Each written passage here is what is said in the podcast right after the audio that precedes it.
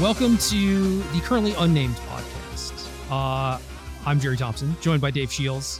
We'll we'll figure this out eventually. I think I have a name, Dave. Do you, do you think the name is okay? Is it passable? I, I don't know. What what's the name? I I told you we're not going to say it. Oh, we're not going to say it. Uh, yeah, I I would say I'm in line with the potential new name. Okay, better or worse than the previous name? I would say it's an upgrade given the state of arena these days, but the bar is low. It is low. Okay. Well, I'll I'll take that anyway. So um we are going to talk modern again. Uh I don't know if this is like super relevant for folks, but I don't think that Pioneer is relevant either. Is that accurate? I mean, Pioneer is currently the RCQ format, which I think is interesting, but the current state of modern is incredibly exciting. So I think we'd be remiss to talk about anything else. Yeah, I just I could have sworn it feels like the Pioneer PTQ season should have ended already. It seems like it's been going on for forever. Yeah, the schedule's really weird where they're spread out in a very unbalanced way or uneven way. And this season is incredibly long and spread out. So it, it feels like it's going to be going on forever, but um, that's summer magic for you. Yeah. Well, maybe we'll get back to Pioneer at some point. But in the meantime, uh, yeah, modern super interesting. The Lord of the Rings set, which was not supposed to be a Modern Horizon set, is kind of a Modern Horizon set. We have a Modern Pro Tour at the end of the month, and things are, are getting kind of wild, honestly. They are out of control. Um, I have played quite a bit of Modern over the last six months, and I now don't feel like I understand anything. Uh, and the set has certainly shaken up the format more than I could have possibly imagined yeah, it's it's kind of nice having the format where you only have to adjust to like small subtle things, right? And occasionally that means you switch decks because things have just gotten like so bad for your current thing or maybe you found something better or whatever, but now this is just everything is in upheaval uh to the point where it does feel like MH2. Like MH2 completely changed everything, right? And I feel like that's kind of where we are now with the One Ring specifically, but also just like a bunch of smaller stuff too. Yeah, the One Ring has clearly had a huge impact, but I actually think the most of the story is on all of the other cards that have influenced the format in a bunch of ways that I don't know that anybody saw coming. Certainly, I didn't. Uh, have I said that Orcish Bowmasters is overrated slash unplayable on this podcast yet? I don't think I have. I don't know if you've said it on the podcast. You've certainly said it to me five or six times, yeah. and I laugh at you each time you say it because it just keeps getting played more and more. And everybody that I've seen play it keeps saying the opposite. So I think you might be wrong on that one. I don't know. It got cast against me again recently, and it just it, it didn't do anything. Um, so maybe maybe that's a product of the stuff that I'm doing or whatever. But I don't know. Even playing in the legacy thing, people were like, "Oh, you're playing eight cast. You have so many things that like draw cards." And it's like, yeah, I I do those on like turn one or turn two, and then that's that's kind of it. Like if I draw one later and you have a bowmasters, yeah, maybe I I don't cast it. But like also the games don't really go on that long, and I don't know the the damage is not super relevant on what I'm trying to do. So I I don't really get it. Yeah, I think that's uh, maybe one of the misconceptions of the card is it's actually really good against one toughness creatures and not people that are drawing a lot of extra cards, and yeah. that might not be super obvious on the surface. And um, and I'm I'm fine with that, but I'm not the one toughness person.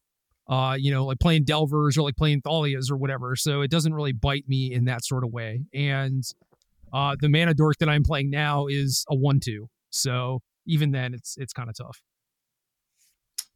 It's interesting. That's for sure. So anyway, uh in regards to the One Ring and in regards to this Pro Tour, you've been throwing some hypotheticals at me. I, I don't know if you were around for any of the hypotheticals that Brian threw at me, but he was continually frustrated and I think at some point it became amusement, and then he started taking amusement out of tormenting me with the hypotheticals just because I I feel the need to clarify everything. Well, I so I'm not familiar with Brian's hypotheticals, but I will tell you I love hypotheticals, so you should get used to this. It was it was like, you know, how how is this set from 1 to 10? And it's just it's such a blanket question where if I say a number, I will feel silly because I feel like I have to justify it in a bunch of different ways. And like, certainly when you're asking me on a scale of one to 10, it's just like, well, 10 in my mind doesn't really exist. So that's already just out of the conversation, you know? Well, and that's what makes it interesting. It, it basically, he would ask me like basically a yes or no question, right? And I felt like I needed to talk for 30 minutes in order to, to explain my answer. So anyway, uh, two of your recent questions were what percentage of modern decks at the Pro Tour next month uh, will have the one ring in them? I could go so many different places with this question, and I posed it to you because I was just genuinely interested in what you thought, and now you're putting me on the spot. Well, um, I, I can go first, I guess. I, sure, go first. I, I I think it'll be forty ish percent. I think I would take the over on 40%, but I think that's a pretty good line. And the interesting thing is like talking through like the right ways to attack the one ring decks. And I don't even know what a one ring deck is quite yet. There's so many different ways and angles people are taking the card. But some of the most common ways to attack it are with other one ring decks. So I could see a world where we snowball into numbers that are above 50%, but I'm hesitant to say that yet.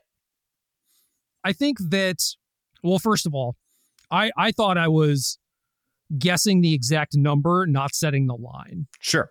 If I was setting the line, obviously the number would be different, but we'll just go with my my 40% ballpark range thing. But I think that the One Ring, the decks are very different but they all do kind of promote a similar play style. And I don't think that everyone is necessarily going to shift into that sort of play style. And obviously, there are things like the recent Rakdos deck and standard or like the Oko PT and stuff like that, where it's like the number gets up to 70%. Like if the play style is that dominant or if people believe that is that dominant, then obviously they will have no other choice but to abide or whatever. But I don't know. I think modern is wide open enough that you can just be like, I'm gonna play like Grixis Death Shadow or Scam or something along those lines, you know, Living End, whatever, where you don't have to buy into a ring deck if you don't want to.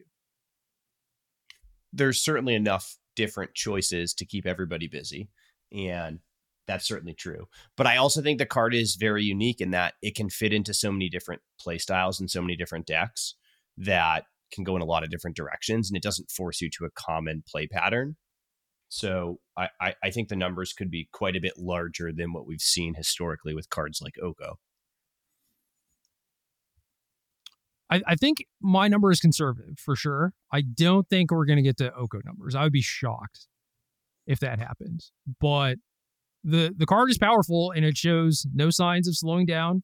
And it, it is one of those things that does just slot into a lot of places. So it's like, yeah, I mean, I guess, you know, 70%, it, it could potentially get up there. Yeah. And listen, I was a pretty big hater initially. Like I was playing my four spell pierce deck and pretty excited licking my chops at people playing this four mana sorcery. and, and then as we'll get into, um, they also printed a card that just happens to make it not be able to be countered, which is, you know, frustrating in and of itself. Uh, and we'll get into that later. Yeah. It is it is very silly. All right, so the, the second one is what are the odds that the one ring is legal 12 months from now? And we we don't really abide by band talk on this here podcast. Except for occasionally. Occasionally it's fine. And for for this question specifically, it's not like should it be banned immediately because I think we're in agreement that the answer to that is no. Like there's just so much left to explore and figure out and see if uh the format kind of figures itself out, you know? Like if if the one ring ends up being a thing that is simply another thing you can do versus like the thing that you have to be doing in the format, I think that that's actively good for modern. You know, we could use more of those, not not fewer, right? But uh odds 12 months from now it's still legal, that's a more interesting conversation. I would agree. And I think it being 12 months from now is important. I think it being three or six months from now is not an interesting conversation because the the format is right now more interesting than I can remember in recent memory. And a lot of that has to do with the One Ring. And I think a lot of this needs to be explored. So I think the 12 to 18 months from now range is a pretty interesting question and timeline. And to be honest, I'm kind of waffling on this one. I think if you asked me two hours ago, I would have said it's going to be banned. And right now, I'm, I'm, I'm more leaning towards no, it probably won't be. Um, but I, I could go either way. Yeah, now you're thinking about like, oh, this this actually has been kind of fun. Like exploring this gives us something to do. A lot of like, you know, decks to brew, a lot of different ways to evaluate the the sort of plans you're taking from, you know, I know you're on the creativity side or have been or whatever. So that stuff is fun. I like that stuff. I like having new toys. And if it gets to the point where this deck is doing the best stuff and it is in everything, uh, then yeah, it's probably not a great place for the format to be, but I think that that is one of the less likely outcomes from all of this. Yeah, I would agree. And I listen, I wish it didn't invalidate one of my preferred strategies as much as it does.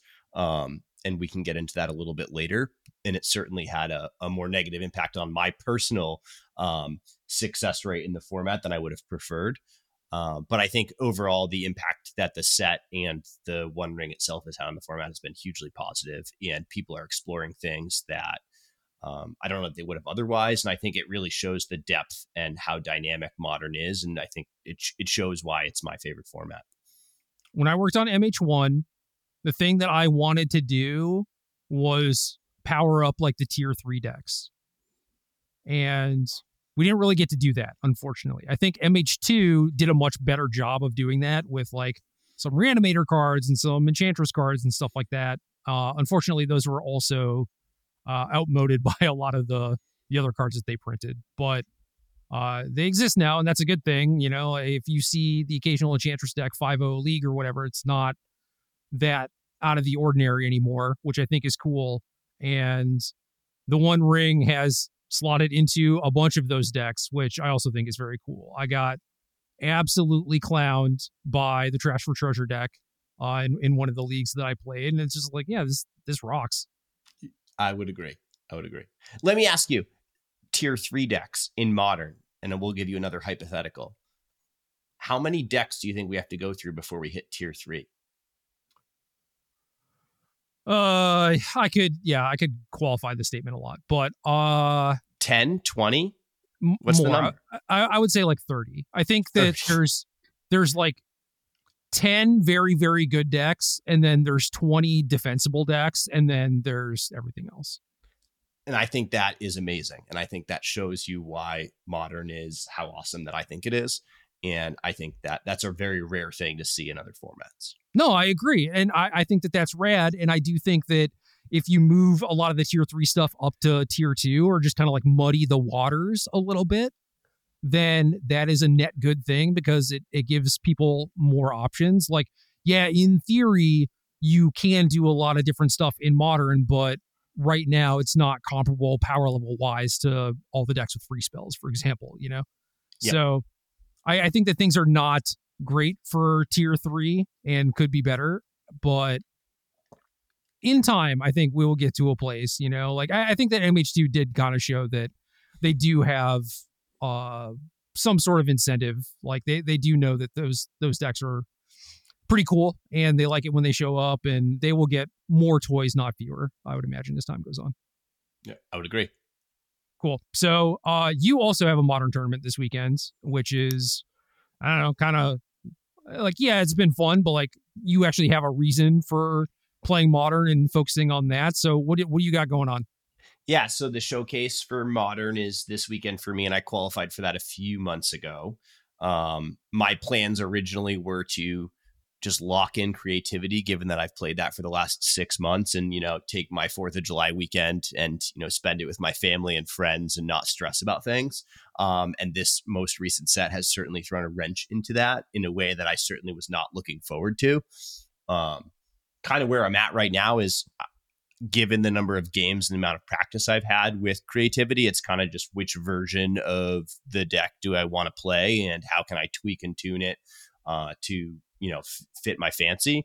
But um, I wouldn't, I'd be lying if I said I wasn't considering alternatives, just given how wildly flipped on its head the format's been given the recent printings.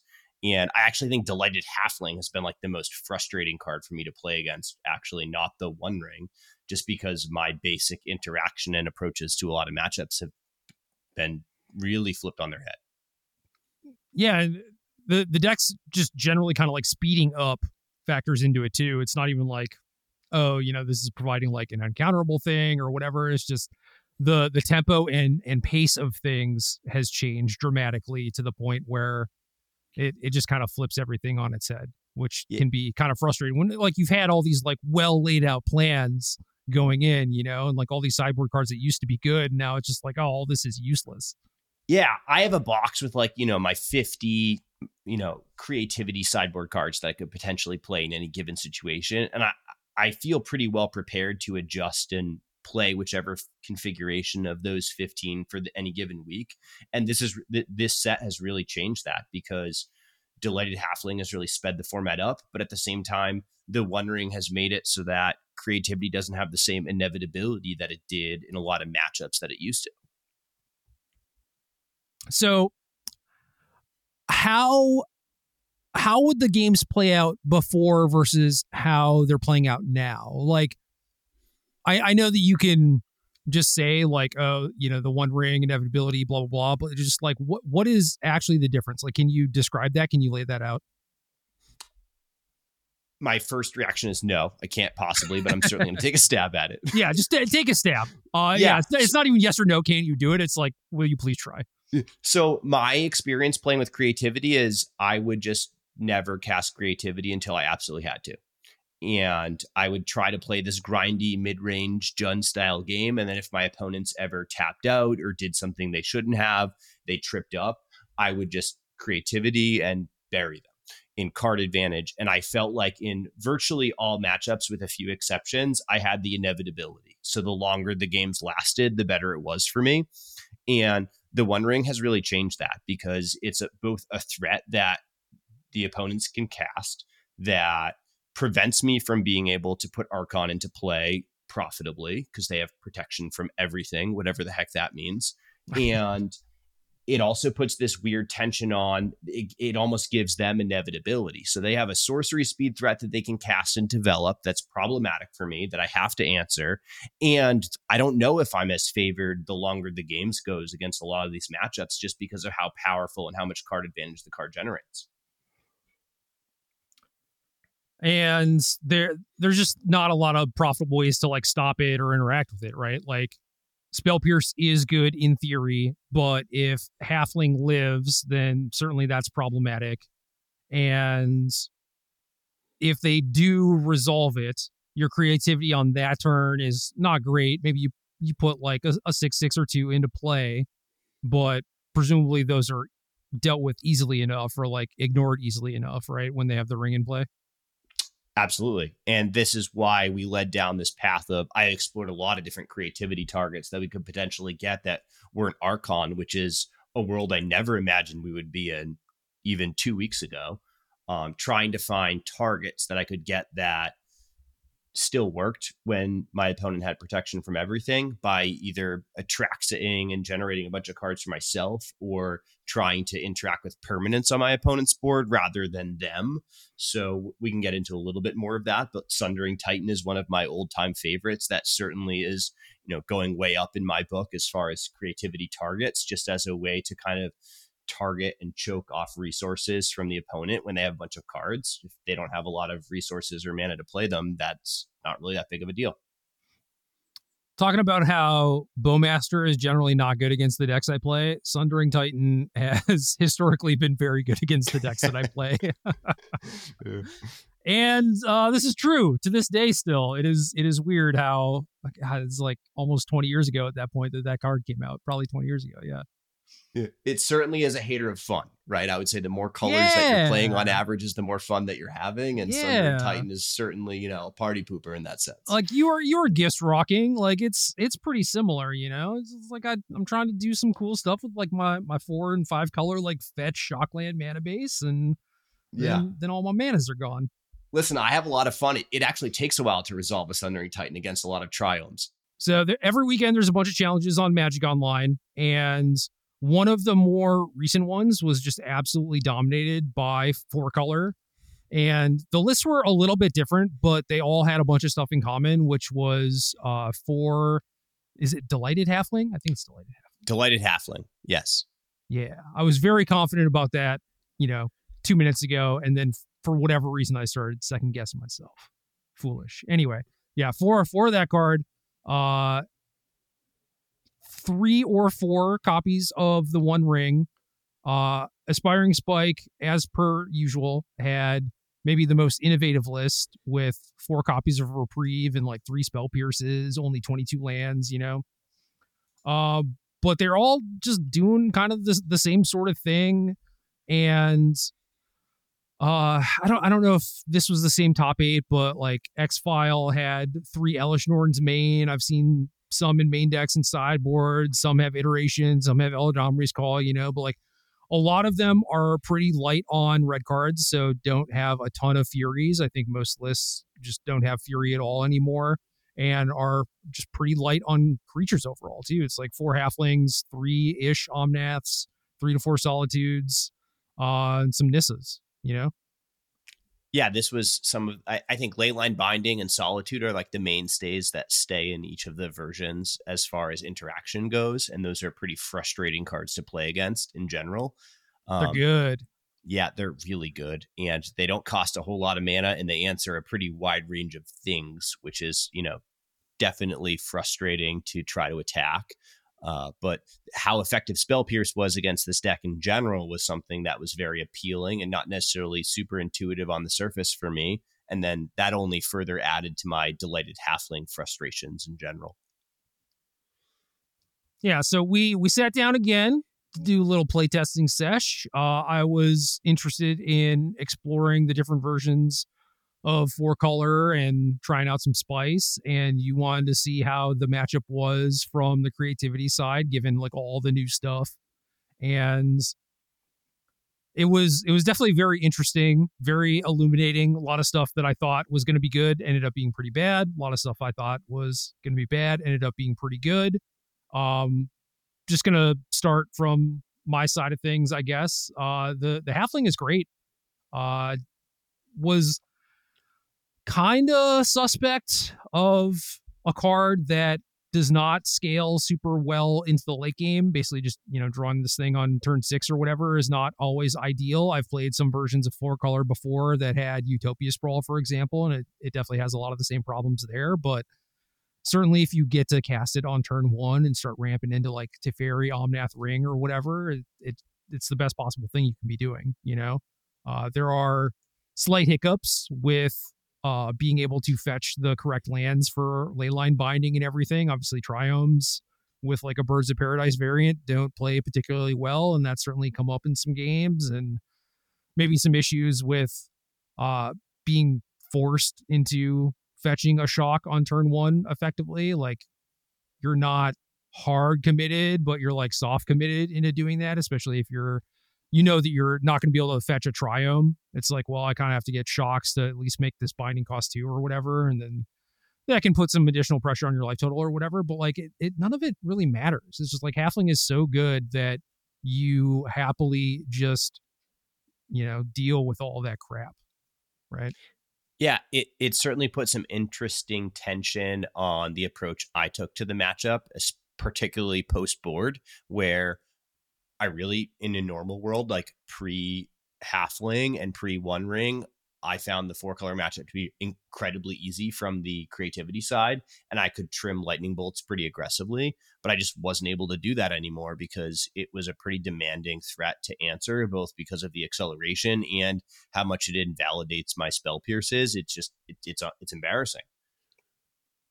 Yeah, it's it is kind of silly. Uh, I I, I, just liked having the card a lot in the games where I had it turn one, and especially if, if you didn't like kill it immediately. But like even if you did, it's like okay, well you're you know you're down a card, you had to spend a mana, you also were kind of running into the same problem that I was, where it's like if I am fetching to play a halfling on turn one, it means I'm not fetching a triome, which can kind of screw me later on. And having to like fetch a Shockland to bolt it instead of fetching a Triome can potentially like screw you later on too. Yep. It's the same tension. And we both had the same leyline binding tension throughout the entire match. Yes. Uh the the next thing is the the one ring is great. And I I knew that already, but in in this matchup specifically, it's given that you had all the spell pierces, I was like, I don't know how good this is going to be. Like, you know, how many am I going to want in post board games, for example? I, I think is a pretty good indicator of how effective the card is in the matchup, you know? And a lot of the lists have three, and this is a matchup that I thought it was going to be like a three of in the matchup. And I quickly went up to four, and that, that just means I'm going to play four going forward because it, it just is that good. And you have like the backdoor halfling thing to protect it. Obviously, you have Teferi to like pseudo protect it as well. So I'm I'm really not seeing a whole lot of downside because especially in in game ones where all these lists are just Archon, and not that I think that that's wrong, but like you get your biggest punish for tapping out was oh they get to resolve creativity and now it's just like well yeah you put an archon or two into play i can pretty easily answer those and the one ring is just going to carry me the rest of the game. Like there is just no downside to the card at least in game ones i would agree and i don't actually know that it changed a ton post board obviously like once we figured out the Sundering Titan or attack your mana resources a little bit, that changed the dynamic a little bit. But I don't know that it was enough to say that I would ever want less than four in the matchup from your side. And it certainly added a wrinkle and a level to the game that put pressure on me from the creativity side that I've never felt before. Yeah. And going in, I thought I, I even said this to you. I was like, I'm I'm pretty sure we should only play a few game ones because my configuration is not particularly good against yours. And the the game ones felt easier than the sideboard games. Uh like they were kind of like laughably easy. And I was very shocked by that. Yeah. Yeah, and I, I, think a little bit of that might have just been how the game's played out, and obviously a bigger sample size would kind of add to that. Yeah, um, agreed, agreed. But, I basically I felt like I didn't have any real meaningful interaction for creativity, like nothing specific, nothing like hard targeted. I had a couple copies of Reprieve, and that was it. And you know, even that is like a pretty soft answer, right? But I just felt like you were going to be able to like do your thing. I wasn't going to be able to interact. But the fact that Halfling made it so my deck wasn't as clunky. Uh, I was no longer like this slow, ponderous mid range deck necessarily. Like I was actually doing stuff in the early turns that was meaningful and it didn't feel like a matchup where I was constantly playing from behind anymore. So that was a big change. And then like the one ring insulating me and just giving me this engine where it's like if I got to resolve ring on turn three or turn four, it just felt kind of impossible to lose. Yeah. We had multiple games, game ones, where you were able to outgrind all of the archons in my deck. And I just ran out of archons. And yeah. that was a real problem. And the ring and the resources that it provides enabled you to do that. Right. So, other stuff that came up that wasn't really immediately apparent was how good the ring is with Omnath, both like Omnath giving you the life buffer to make it so the ring doesn't kill you. And I I really don't think that that's super relevant. Uh like even, you know, this matchup is not one where you're necessarily pressuring my life total a bunch, but even after like playing some leagues and whatnot, it's just like it really doesn't matter. Uh you should have your deck built in such a way where the ring is not going to kill you. You know, basically just have some way to actually advance the game forward and kill your opponent. Don't try and play 10 turns with the ring in play, I guess, which I don't know, should maybe be kind of obvious. But even something as simple as like, oh, you know, shit, this thing might kill me. I'll just like play a second ring to sack the old one or whatever. It's just like you have built in ways to to manage this and mitigate it. And uh the other big thing was like, oh yeah, like Omnath making mana and the ring just being a card that you can play profitably. I mean, sometimes the deck would be able to make mana with Omnath and not have anything proactive to do, right? But the ring is just like the perfect card to do with that. Yeah, it's an indestructible threat. It draws you into more cards. It attacks from a different angle than the other cards in the deck. I think it it, it does more things than I could possibly articulate, and the damage that it deals you at the beginning of your turn is like way less relevant than I could have possibly imagined when I first read the card. Yeah.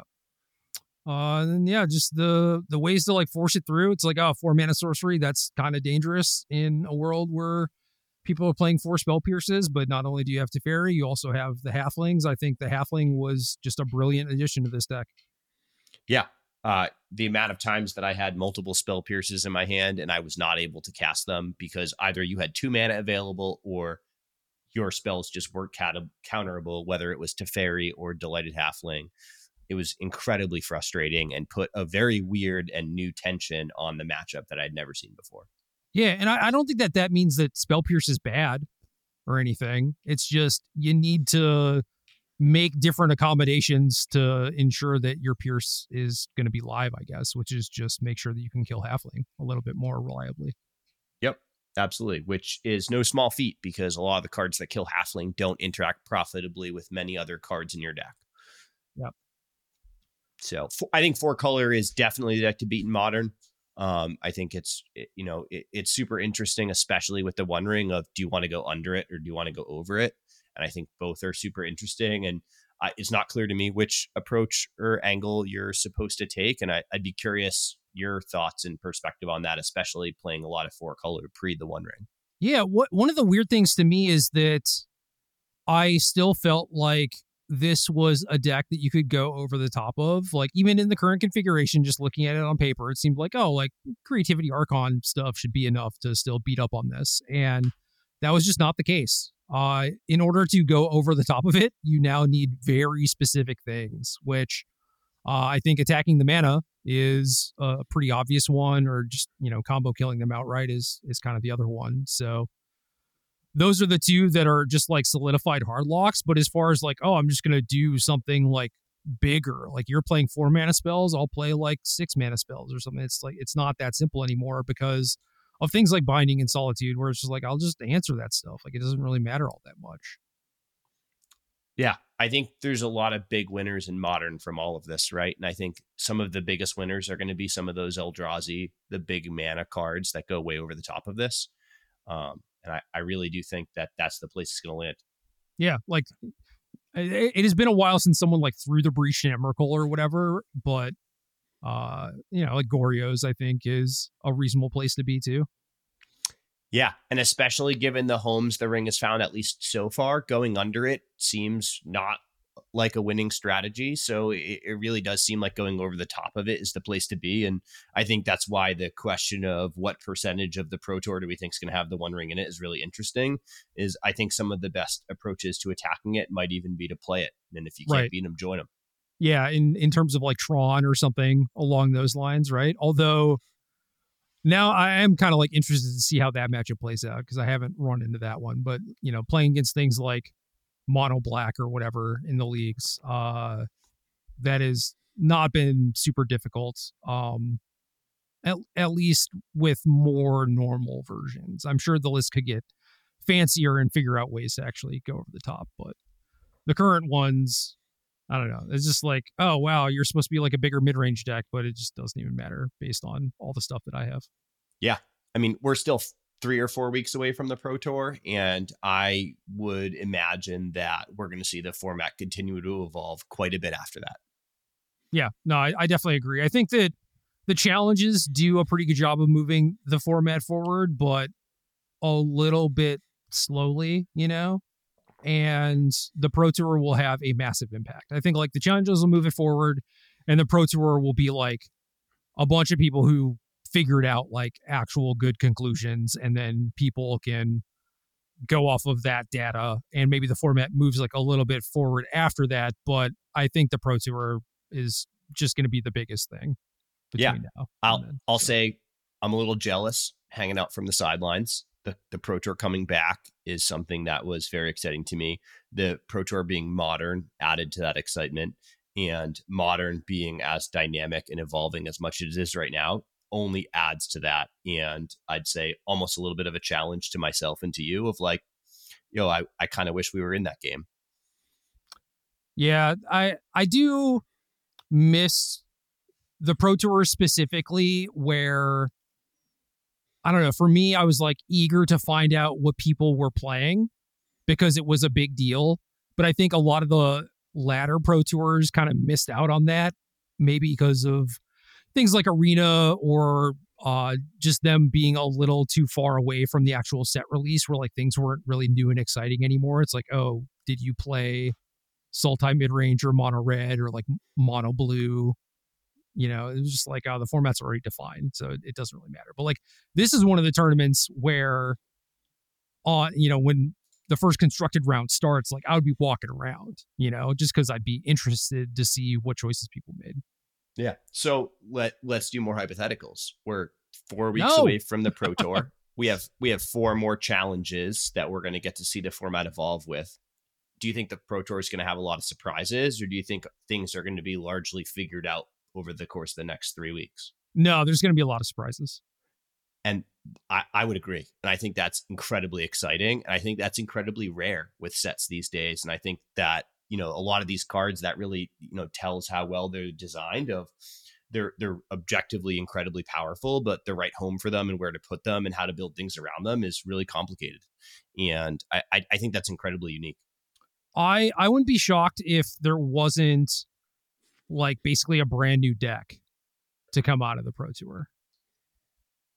I'd be shocked if it wasn't plural. Okay um, and I would agree with you. I think there's going to be quite a few different decks, and I think that what this format looks like six weeks from now is going to be largely indistinguishable from what it is now. Yeah, I agree. Yeah. So another another fun thing that I learned is that reprieve is not actually remand. Uh, yeah. it, it's just like you you read the card and it's like oh it's it's white remand right, and then my brain just auto completes that for the rest of time, and even even like the card text is different, right? It's like remand is like countered if it's countered, return to its hand instead, right? And reprieve is just return the spell to its owner's hand. So I I felt like pretty confident going like halfling into one ring and then you reprieved it and I kind of like laughed and then it it didn't resolve and I was like, wait, what? and I wish I recorded your reaction to this live because you're saying it now, but it, it, it generally was an incredibly authentic WTF. Just yeah, happened. I was like, hold on. And I just like actually read the card and it took my, because even as I read the card, my brain is like, that's a remand. And I'm just like, no, there's something going on here. I'm missing something. Right. yeah. Uh, so yeah, the, the words actually do matter. And when people started playing reprieve in creativity, you were like, yo, why are they playing like white remand? You know, like blue remand has existed or whatever. And I was like, I don't know, veil or whatever. But no, like this is, this is a hell of a good reason. It it certainly is, and there it's it's one of many good reasons that I've slowly figured out and explored, and I I think that card's actually quite good and one that I certainly underrated at first glance. Yeah, it's it's a Venser, not a remand, right? So I don't know anything that's like coming in through Cavern of Souls or anything. It's just like, oh yeah, this card is actually way better. Yeah, it's it's Cavern of Souls, it's the Halfling, it's um, it also the fact that your blue mana is already taxed in a lot of these decks, or let alone decks that don't play blue to begin with. Um, I think it, it, it's a super interesting and dynamic card that um, we've just scratched the surface of. It gives me a little bit of Mana Tithe vibes, right? Which is another uh, card that I quite enjoy. Yeah, so I, I don't know how much that moves the needle for me. I was already interested in like playing a couple copies just to try and figure it out. I don't know if that means that I should be playing more. I definitely don't want to go down uh, the spike rabbit hole of playing like all four. I think that even improved remand is still not that great against decks with only one and two mana cards, you know? But it does add another layer to the deck that I'm interested in. Yeah, uh, Teferi is kind of the card that I'm keeping my eye on in general in the format of like, are we going to see that card played less of or more of uh, with all the recent changes? And I think that's really going to drive how many of these interactive cards do you want to play. Um, a lot of these decks, their their answers to Teferi are already very taxed, so playing some of these instant speed interactive spells that don't do anything with Teferi out, um, it, it's a really big cost. Yeah, and I, I've liked Teferi in general. Uh, I was not super high on the card during preview season. Uh, that was mostly from like a standard perspective, but even then, like it was obviously very good in standard. And just I don't know for for modern, I'm like a Teferi truther. Like even if there are matchups where it seems like it should be kind of bad or like slow and clunky or whatever, I am still a little apprehensive to actually cut them or like trim the numbers just in general. You know, it's like I, I'm much happier having four in my deck than having like two or zero. Yeah, it's one of those cards you can never really know how good it is until you play against it. Right. Yes. And I distinctively remember a game where you played Halfling into Teferi and I had two spell pierce and I almost conceded on the spot. yeah, because even if you find a way to deal with one, it's like you still have to contend with the other, you know? And it was one of the worst feelings you could imagine. It, and I'm also just going to get like a, a, random free card off it at some point too. Yeah. It's, just, it's great. Yeah. Let's just go to the next game. Uh, last thing I guess is uh just how I was approaching the matchup in general. I guess um, I started with a sideboard configuration that I quickly moved away from, where you commented on the fact that I had Orvar in my sideboard, which is a thing that people don't normally have unless they have Eladamri's Call. Whereas whenever I registered this deck uh, be it online or in real life or anything. Like I always had two Orvars in my sideboard because I respected the hell out of creativity. Like it's a, a, very good deck. I think that it's it's popular, probably not as popular as it it should have been, and was a, a thing that was just like a pretty bad matchup. You know, it's like you you need to respect those sorts of things, and there were definitely games where I got you with it, but also things change in the, in the post board games. You know, it's like you're not supposed to be all in on Archon. You should probably be doing other stuff, especially in the One Ring world. So there are so many times in the post board games where you would creativity for like two, I would kill one of your things, and then I would just be like praying that you don't hit the Titan because I have the Orvar, and the the Titan came up a lot. Uh, you know, not not more than the 25% or whatever that it should have been, but it just it felt like way too many to the point where I was just like, all right, Orvar's not the thing I want to be doing. Yeah, the Titan's always been a pet card of mine that I've always had you know one of in my 20 card sideboard but not often in my 15 card sideboard and it was historically for a lot of the matchups where the the the uh, archons would get extracted right? So you'd remove the archons from the deck and this would be your extra threat right? So it was like do i want the sundering titan or do i want the emrakul? And i think that's changed a little bit. I think that dynamic has kind of evolved and it, it's gone above and beyond that now where whether it's orvar or the one ring Sundering Titans attacking their resources in these decks in ways that the other threats aren't. And I think as we made those changes to the sideboarding of the matchup, that really changed things. Um, yeah. How it played out. Yeah. So uh, I I was initially not very high on Dress Down, but that was that was more in like the Risen Reef version. I think once you know like Yorion got banned and you move away from the Traverse version and Traverse was really the only thing that made Risen Reef palatable because it was like the only thing that could ensure that you could get two copies in play because one copy just generally does very little. Like Nissa is just better at that point. Um, then you it opens up the space for more weirdo pseudo removal kind of like interactiony things, and I, I think the dress down is just like legit good because it's good in a lot of different matchups, certainly like any of the saga decks. Uh, mostly thinking about like Hammer in that regard, where like Dress Down is a card that I want to have. Like Hammer has kind of like this threshold for me where it's like I need to hit like five or six sideboard cards, like meaningful sideboard cards against them to actually have like a good good shot and like feel confident. And Dress Down is one of those. And then if it has side applications like against creativity, I'm down. So uh if I am spotted playing like a dress down main and like another one in the sideboard, I would not be shocked. But like both copies in the sideboard is also pretty fine too. Um, so I yeah, I think I want two of those after board. Uh, was like shaving on solitudes.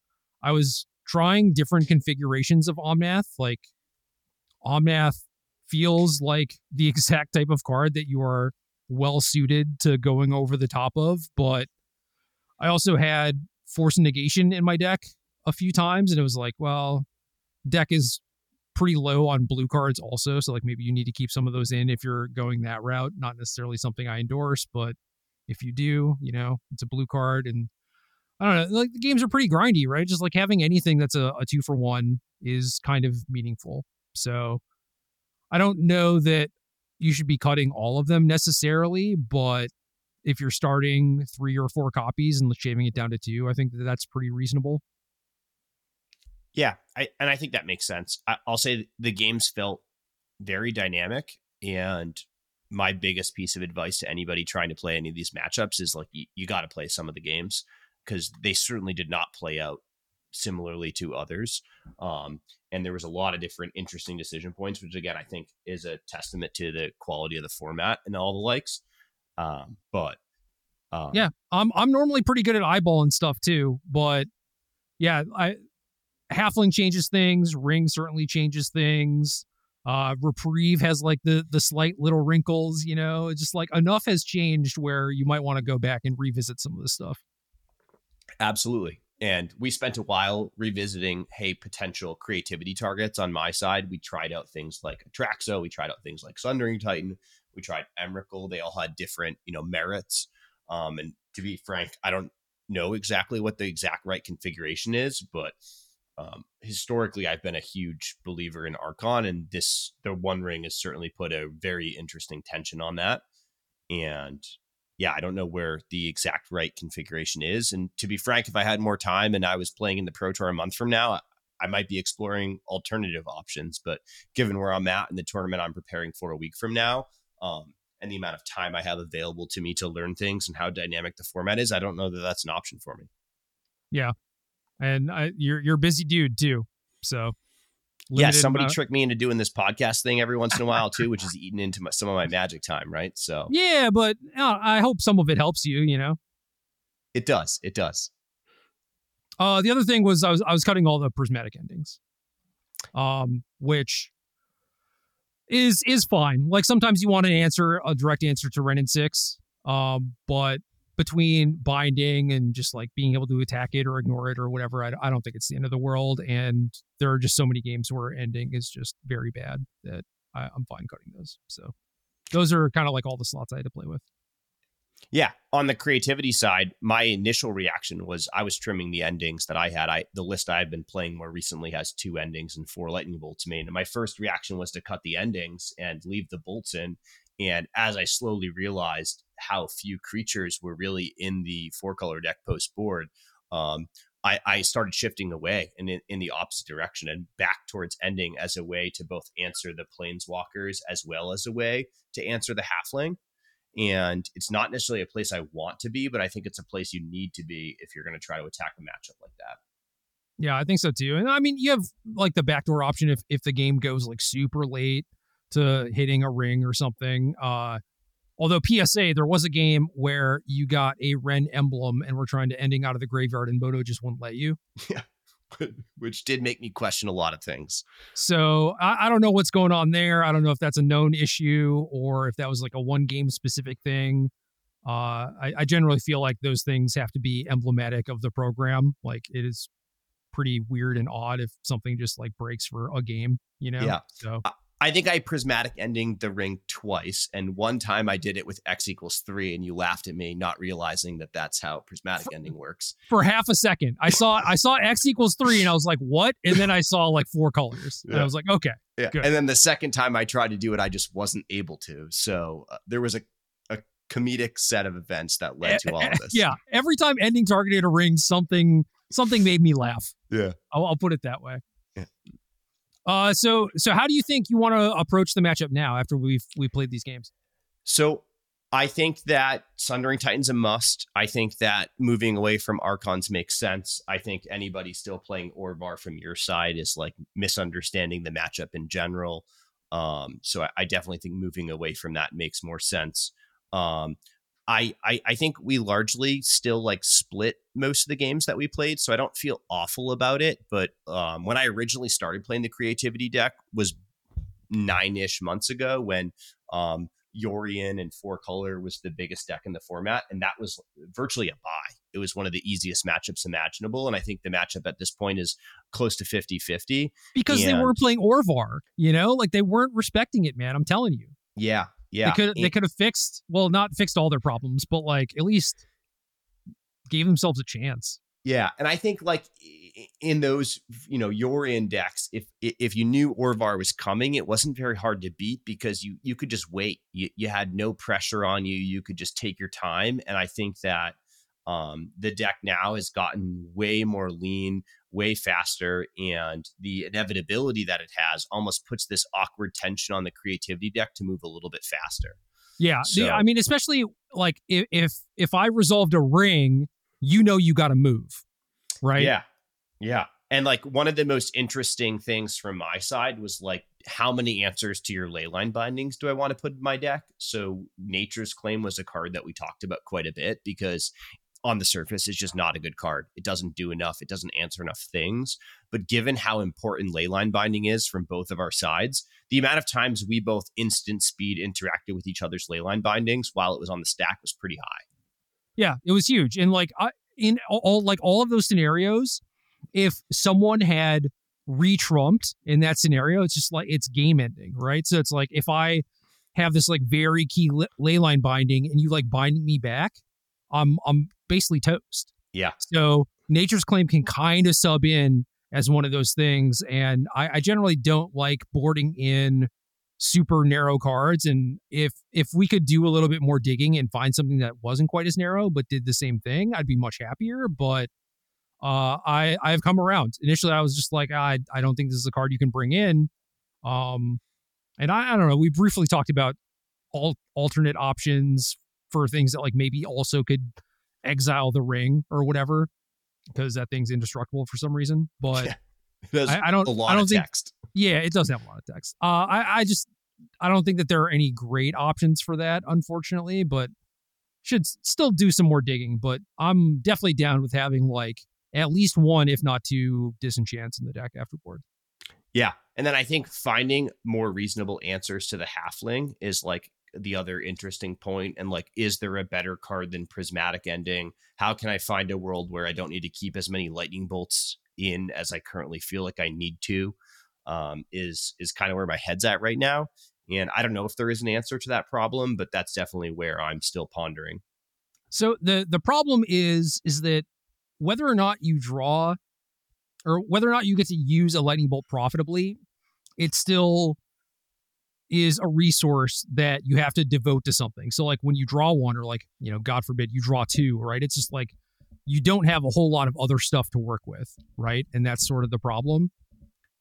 So I, I think something that needs to factor into this conversation is expressive iteration and how that kind of fixes a lot of these problems as far as like having enough resources. Yeah. So some of the stuff I haven't discussed with you quite a bit yet is expressive iteration, I think, is one of the more interesting cards to debate in the creativity deck to begin with. And if we just lock that slot with some type of grindy card advantage spell, right? What are the other options that we could see played there?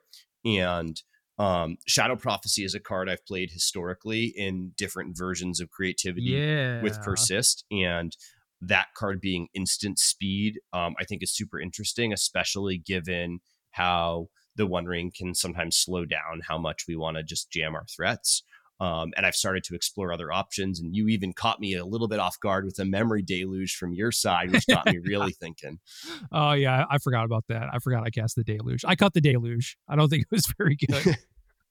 I had Um, big I had big dreams. Um But I'm on I- the I- hunt. I'm on the hunt for hey, if if we're gonna play some of these longer, grindier games, what are some more interactive spells I can use to re- kind of recoup some of my card advantage?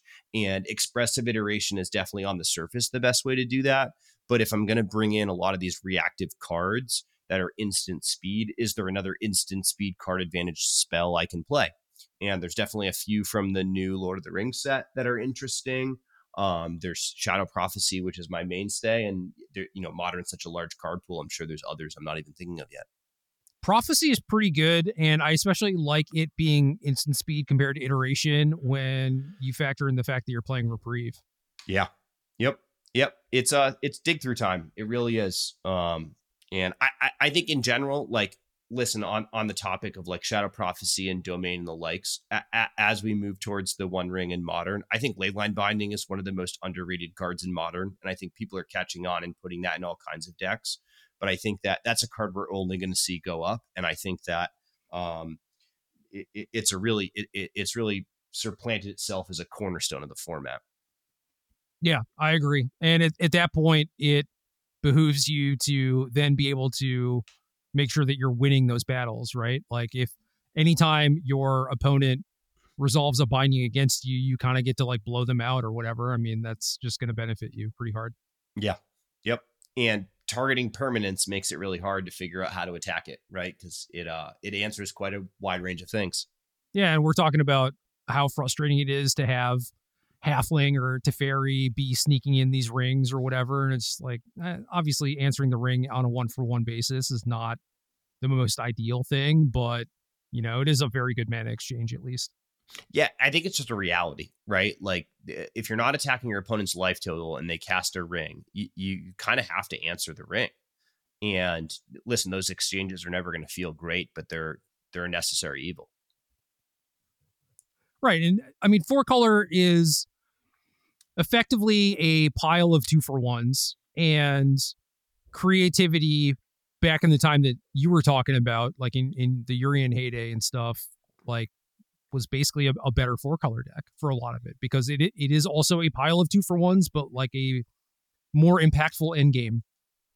And if you're answering the ring at card disadvantage uh, but you your deck just has a lot of ways to feed you extra cards, then that is completely fine and serviceable, especially if you're answering it like one mana to four mana and you have mana left over to cast the you know iteration on your turn or like Shadow Prophecy or whatever. So that's yeah. completely fine. Just be able to keep uh the wheel spinning, you know, while you're answering things, and I think that that's a fine plan.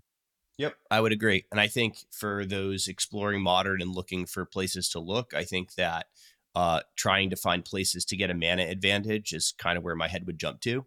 And whether that's Amulet of Vigor, whether it's Cabal Coffers, whether it's Tron, these are all places that I think are natural reactions to trying to win the arms race that's kind of inevitable with the ring. Yeah, agreed. Um, one of the things I played against uh, was Yawgmoth and I don't know, it's like kind of a, a clunky ish deck or whatever, but just winning the game outright also is just completely fine and reasonable, you know? And four color has like a, a bunch of stuff that in theory should be good against them, but it, it doesn't have an overwhelming amount of ways to interact and stop them, you know? So I think that that's maybe a fine place to be too. Yeah, I would agree. And I think that like ways to combo kill your opponent and if you can do it without targeting them, that's bonus points is a good place to be. Right.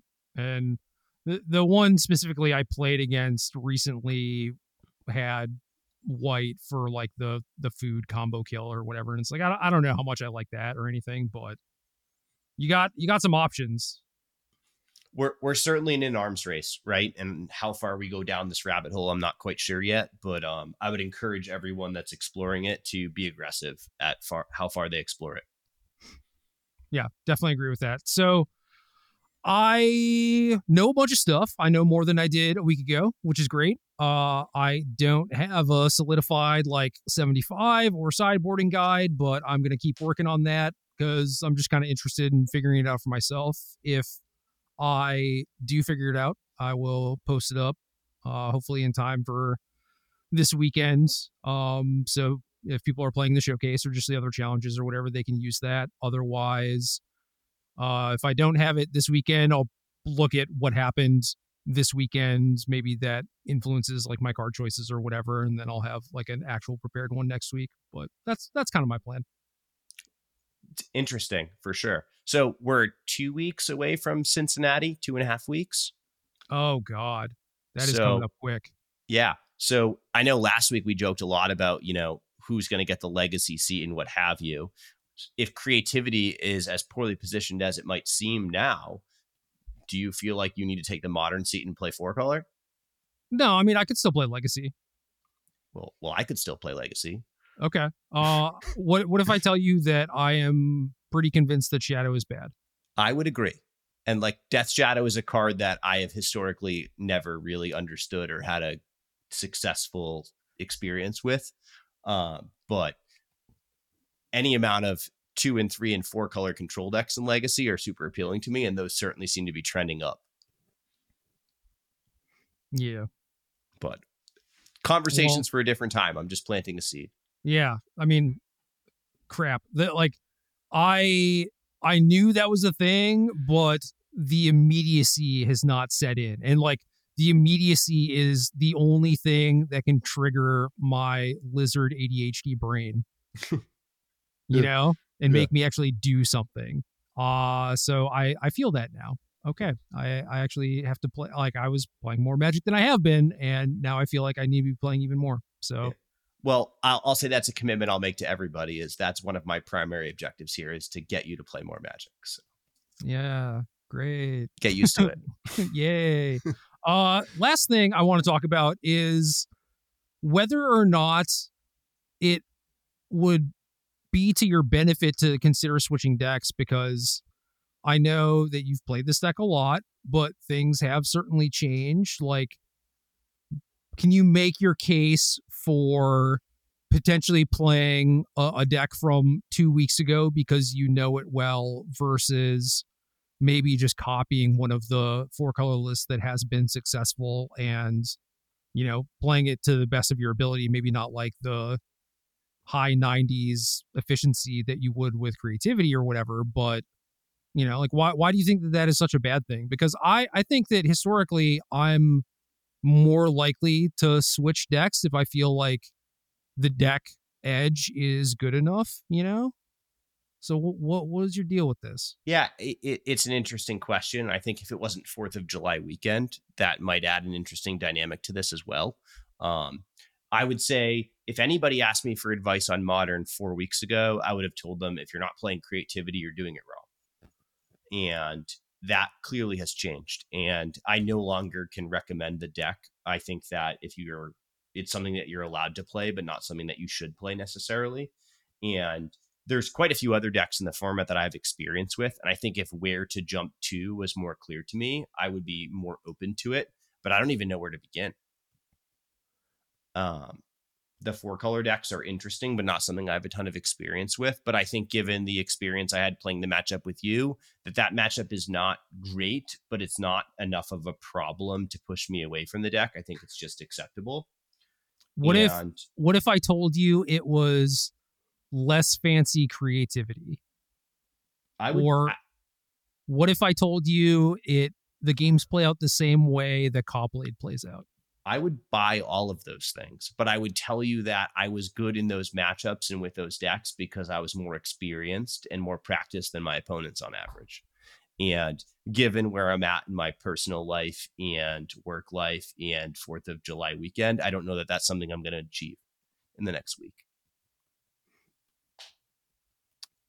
What what do you think your baseline efficacy is versus like a random person's like do you feel you're at like a huge deficit or do you feel like you're close I feel like I'm close, and I feel like the my range in general with different random decks is like pretty significant. There are some decks I can pick up and play pretty well immediately, and there are other decks that take me a pretty significant amount of time to learn and pick up. And I'll say you know, in the 25 years I've been playing Magic, I haven't really figured out a clear pattern, and my ability to predict which decks are going to be easy for me to pick up isn't actually very good.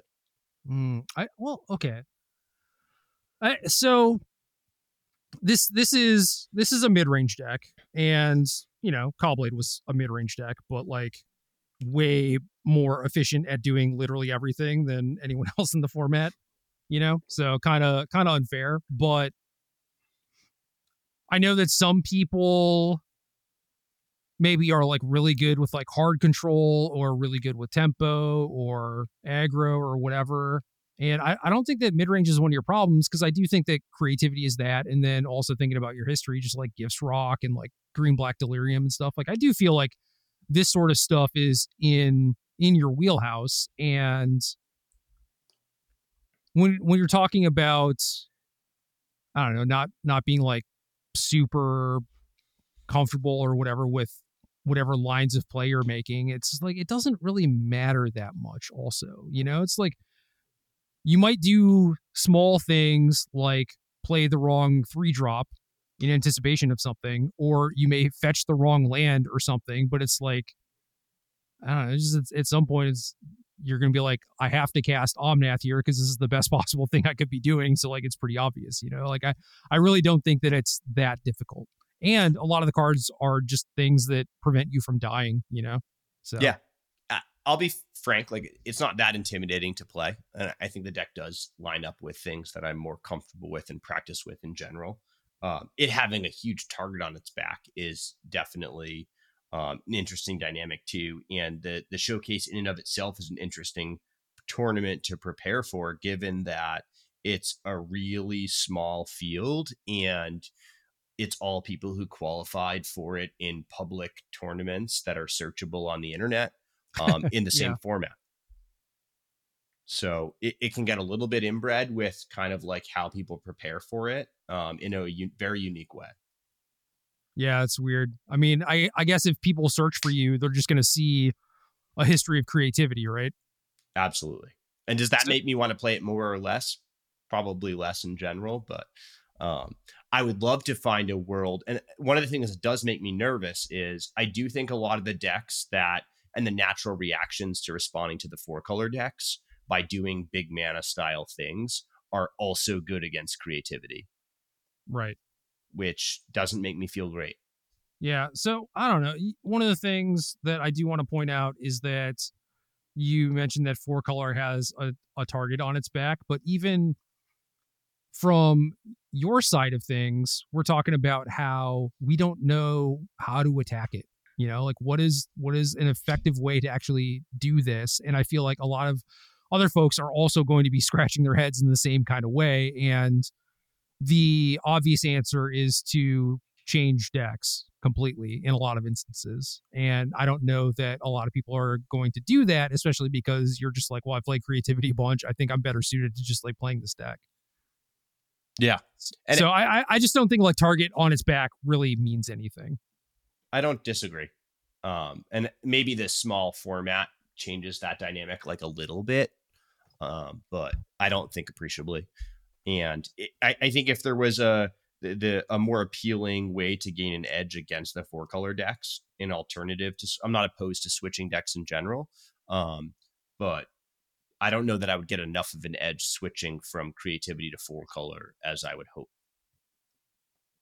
What do you think? Do you think I should switch? I I think that you should not do it this time, but I think that is something you should consider doing more in the future, especially for smaller tournaments, just to like try it out. I hope that I'm qualified for more smaller tournaments in the future because in general they tend to be the hardest things to qualify for. Well, sure, but I, I'm even talking about like an RCQ or something, you know, like obviously you don't have to like literally qualify for it or anything, but it's just like normally you would be like, well, creativity is like really bad right now, uh, but I know it better, and then you would just play it anyway. And I I think that maybe you need to give yourself a, a little bit more credit, or at least get used to exploring I don't know more avenues of your range. I suppose. Interesting. Do you think that's true of the average person or just me? Well, the average person in real life uh, there's a lot of different dynamics going on there as far as like card availability and accessibility. Like how how much money do they have to just like outright buy a new deck or whatever? Like a lot of those things complicate it, uh, especially in terms of modern where decks are like a thousand dollars. So uh, for you, I think that you have the means or the network to acquire cards if you wanted to.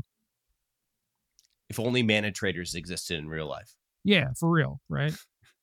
Um, so I if if the average person has that setup, then then yeah, I think that a lot of people, especially kind of now in like the age that we're in, where it is very much like copy paste a deck list, copy paste a sideboarding guide, like whatever.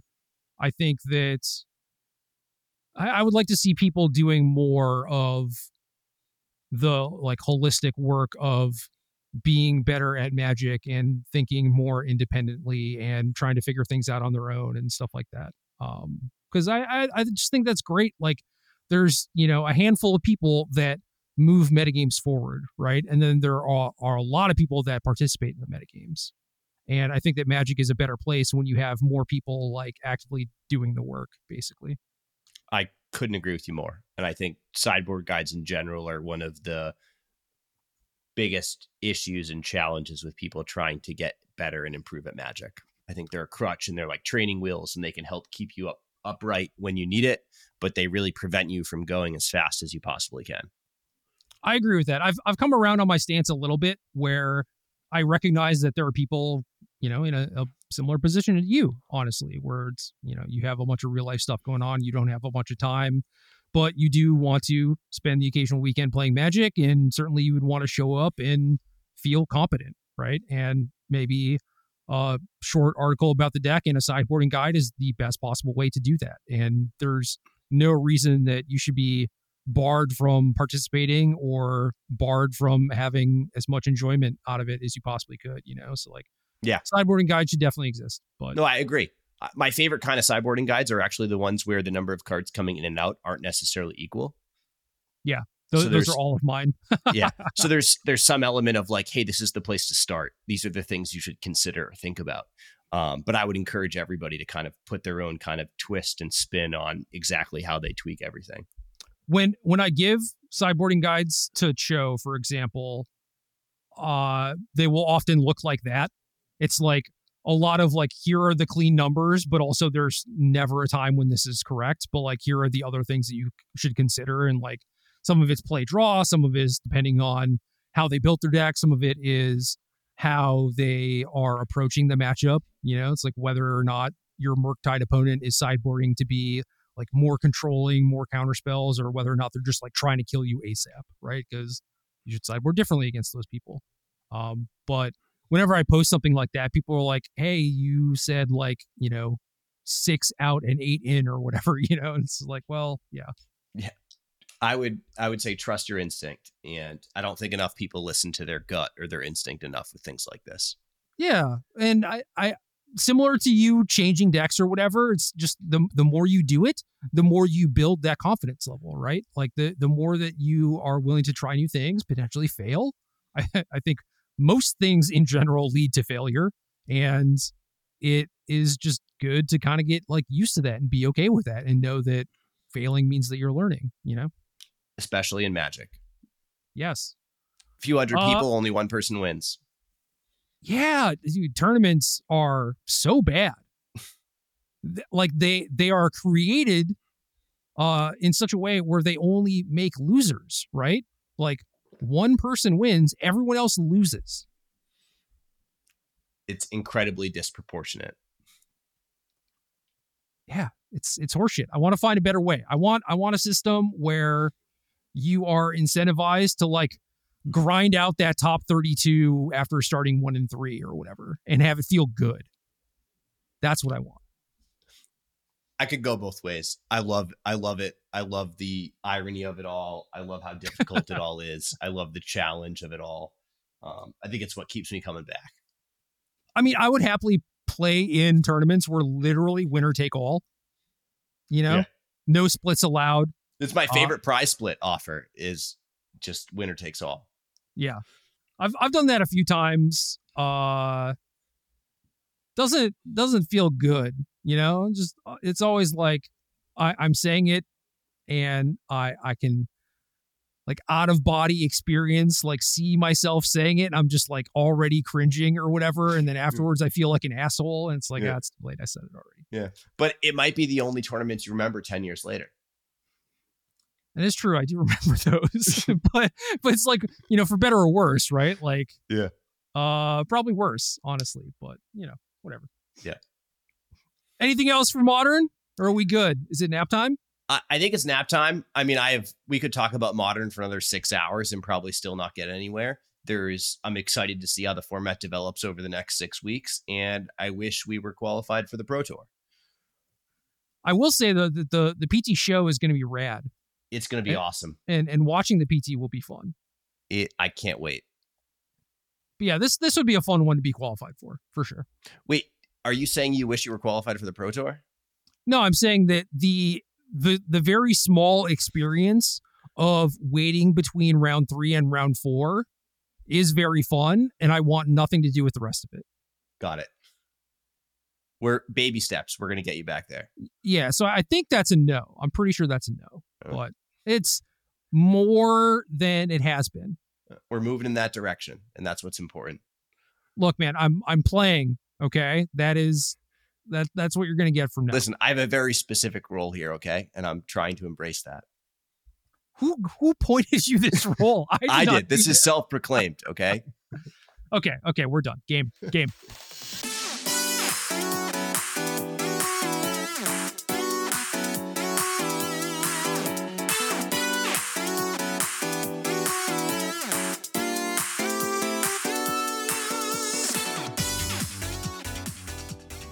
Good luck.